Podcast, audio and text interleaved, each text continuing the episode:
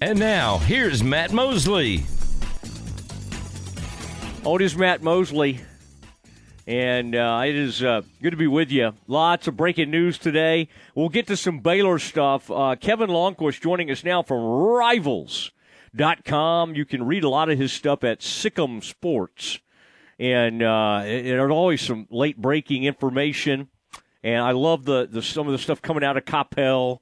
Uh, Kevin, we'll get into that. But I did see your alma mater, SMU, had some interesting news earlier today. Rhett Lashlee, the new coach over there, has some kind of new thing he puts out when they get a recruit, and it has some sound effects to it, which are fine. Um, and it's it's some kind of Dallas branded thing that that they were doing under Sonny as well. So he's kind of kept that thing going. But now I thought that was interesting. A a kid from Garland, I think that was the Lakeview Centennial, uh, who had gone to Alabama and he's transferring to SMU. Kevin, as I recall, this was a pretty big time recruit back in the day. Yeah, Camar Wheaton uh, was one of uh, one of the most highly uh, touted uh, recruits of uh, the, that class. Uh, dynamic runner, had all the skills that you would want from a running back who was.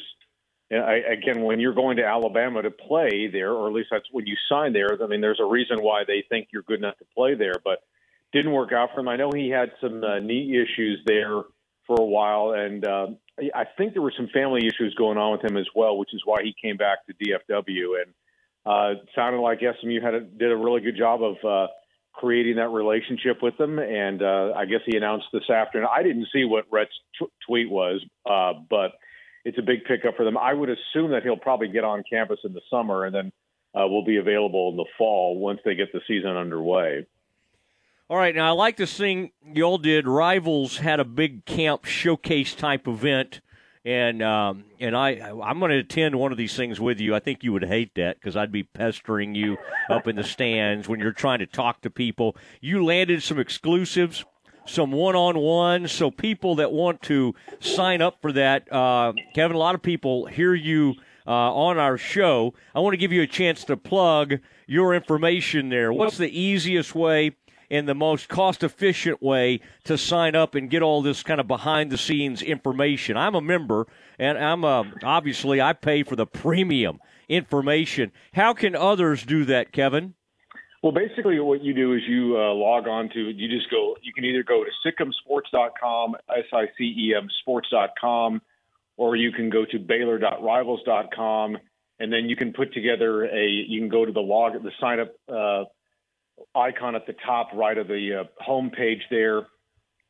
So it's basically uh, nine ninety nine a month. I like to use the example if you go to Subway and buy a six inch sandwich with a potato chips and a drink, that's basically what you're paying for once a month uh, on this. And so it's uh, it's a really great deal. We've got some things that we've got coming up here in the next couple of weeks, uh, but we want to have folks just take a look at the content that we have. You mentioned we had exclusive one on one with quarterback commit Austin Novosad. We also had a pretty good one-on-one with uh, Mikhail uh, Harrison Pilot, the extraordinary talent rivals, uh, number 87 out of Temple, who was there. Got a couple of other uh, video interviews coming up as well later on, and great content with some other uh, targets that are coming up uh, that we had exclusive discussions with uh, at the camp on Sunday. So it was a great opportunity for us to catch up and kind of see where Baylor is.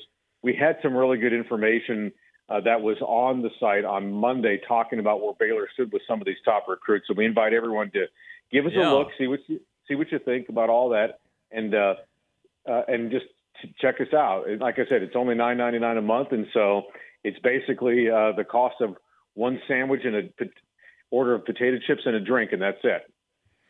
A sandwich from Schmaltz's, the greatest the greatest sandwich shop in all of uh, Central Texas. I'm sure you're talking about. Okay, so tell me a little bit, and, and I know you. I won't spoil everything. There's a lot of stuff behind the pay site, but you having now been around uh, Novosad uh, a, a, fair amount, and then getting to see him throw on what was. Uh, I believe you and the analyst uh, have noted it was a very windy day, which isn't a shocker for Texas that time of year.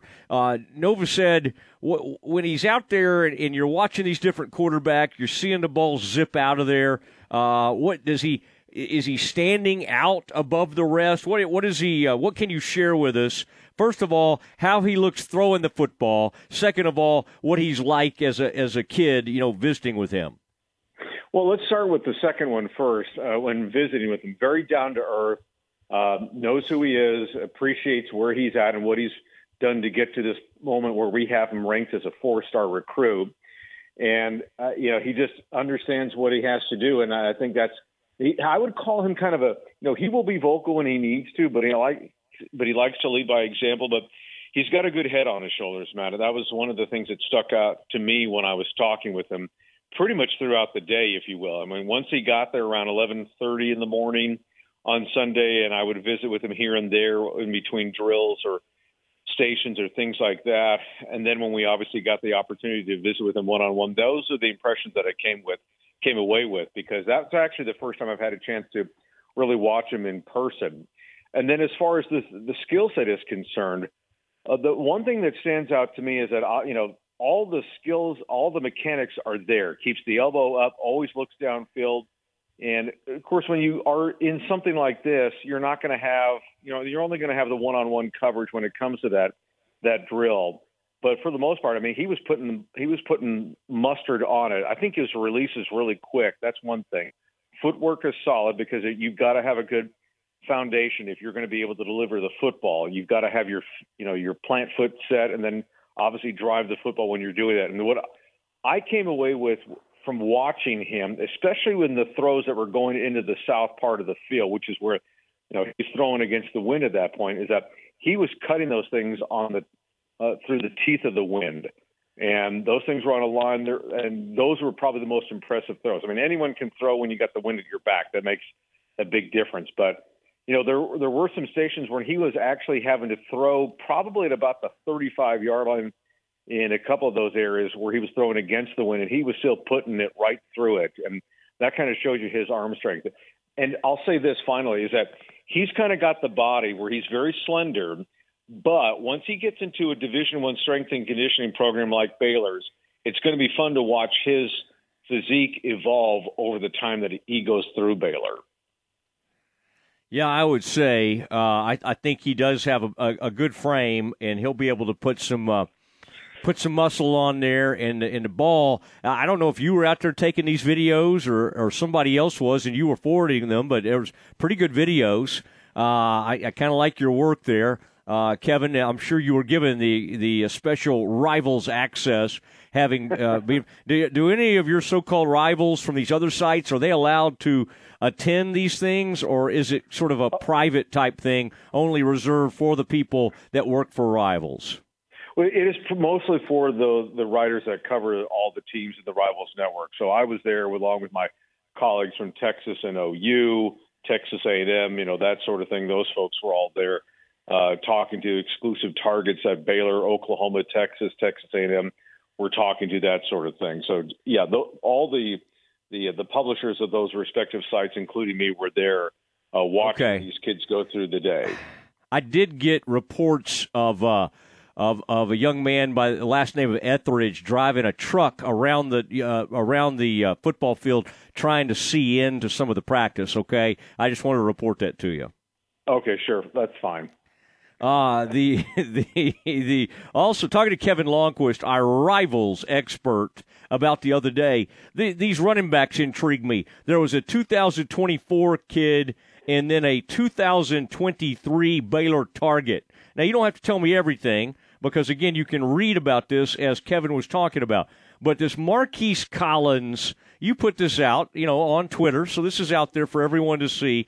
Sure. Man, you talk about lean. This this guy and and just I'm just looking at a still photograph, so I can't tell much. But uh, he is uh, he's kind of a lean looking athlete that could almost look like a, a wide receiver. Is that a decent uh, description of him? And and what kind of tell us a little bit about his background and and what folks are saying about him. Yeah, and Mar- that's Marquise Collins. Uh, excuse me, Marquise Collins at a college station. Uh, he recently put Baylor in his top eight, and obviously you know, it's one of those things with Baylor where, you know, he, he has all the dimensions that you would look for. And I think the question for Baylor is going to be is do they want to take one or two running backs? I think that's going to be really interesting as to how this all breaks down. The uh, and you know, thousand yard rusher. College Station had a tremendous season last year. Uh, what I liked about him most of all is, especially with running backs, I kind of have him looking like a little bit like Trestan Ebner. You've got to be able to catch the football out of the backfield, which is what I think he can do, and he showed that a little bit, especially in some drills. You know what I also liked is that we actually had a drill that afternoon where running backs were going against linebackers trying to block them, and that's something that I've not seen in recent years where we've done that. But in this day and age, running backs have to show that they can block and they can pick up blitzers and that sort of thing. And Marquise actually did a pretty good job on this.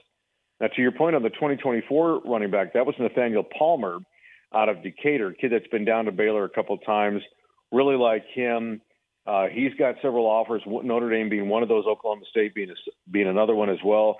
Uh, and, and he's a kid that I think really has you know, the sky's the limit for him. I mean, I had a, I, I tweeted out a picture of those two standing together. They just happened to be standing next to each other talking when I got the picture of them and sent it out on Sunday. Um, but it would be kind of fascinating to see if both of them wind up coming to Baylor uh, over the next couple of years because those are two really dynamic running backs. All right, I'm, I'm enjoying. You got some good photos out there.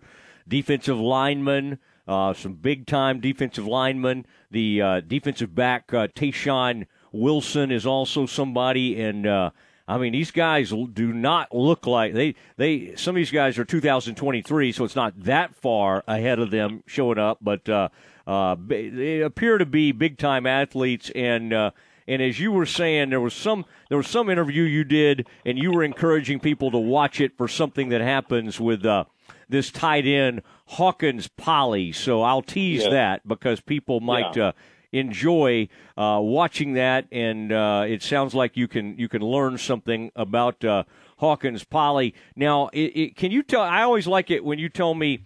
Um, the the staff members at Baylor, for instance, uh, some of that has changed a little bit with Joey leaving, some Baylor coaches leaving with him. Uh, does it seem like Juice, the man they call Juice, Justin Johnson, um, the uh, Baylor running backs coach, uh, uh, coach Dennis Johnson, the D line coach. I mean, who who's standing out to you right now as far as give me two or three guys this uh, uh, the Baylor staff that you think is really really doing a great job connecting with recruits. Well, I think you know I think you mentioned Juice, and he's done a really good job of just creating that vibe uh, with the running backs. I think uh, Kevin Curtis, the defensive backs coach, has done an excellent job of connecting with you know guys like Tayshawn Wilson, who is, as you mentioned, you know he's a guy that I think maybe a couple months ago that folks might have felt like Baylor's chances were a little bit iffy, but the fact that you know Tayshawn was down at practice uh, on on Saturday to check out that scrimmage was a really big thing there, and the fact that you know you guys you get a four-star kid like Jalen Braxton coming down the week before as well. That's really huge. I've mentioned this before, Matt, maybe to you on, on previous uh, appearances on your show is the fact that Baylor is in a position where it is recruiting a different type and a higher rated type of recruit than it has even as even as recently as maybe three years ago. Why? Well, it obviously helps when you go 12 and two, win the Big 12 championship, win the Sugar Bowl, um, and the fact that you have an opportunity to sell a defense that is really as as good as this group is. I think that's really important that they can sell that. And of course, Dave Aranda's reputation nationally, because of what he did previously at Wisconsin, and then what he did at LSU, leading them to the net or helping them be a part of that 2019 national championship team, and then of course what happened last year in his second season, all kind of recruits itself. It sells what he can do and what defensive players, you know, really good defensive players. Like if I want a chance to get to the NFL this is a guy I really want to learn more about him and see how he can help me develop as a great player and then perhaps have a chance to get to the National Football League. Uh, that's where you're seeing guys like, you know, look no further than the 2021 team or a guy like Jalen Pitre, even though Dave didn't recruit him originally, of course, but Dave took his game to the next level over the 2020 and 2021 season to where Jalen's a borderline first round pick. Yeah, I think those are great points. And plus, we've been passing the plate in in our Baptist churches, the NIL collective. I think that's going to help as we get that yeah. thing up and running. So uh, I don't think we can compete with A and M in Texas, but uh, we certainly can on the field and, and continue to show that. Kevin, always fun catching up with you. Congratulations on the success of that Coppell Showcase event, and uh, I uh, I'll show up at some point, and uh, I'll uh, I, I, really like to get in there and and uh, share some of my opinions on these uh, on these youngsters. So look forward to the day we can do that, Kevin, and I look forward to seeing you at the Baylor spring game coming up on the 23rd. Thanks for the warning, Matt. I'm just kidding. Have a great day. Mm. Good to be with you again, okay? All right. All right. There he goes. Kevin Lonnquist, longtime sports writer and a recruiting expert who loves to kind of dig in and see how all these kids are doing 2024, 23, 25. We're even looking at 2026 players now with some of these young quarterbacks. Unbelievable.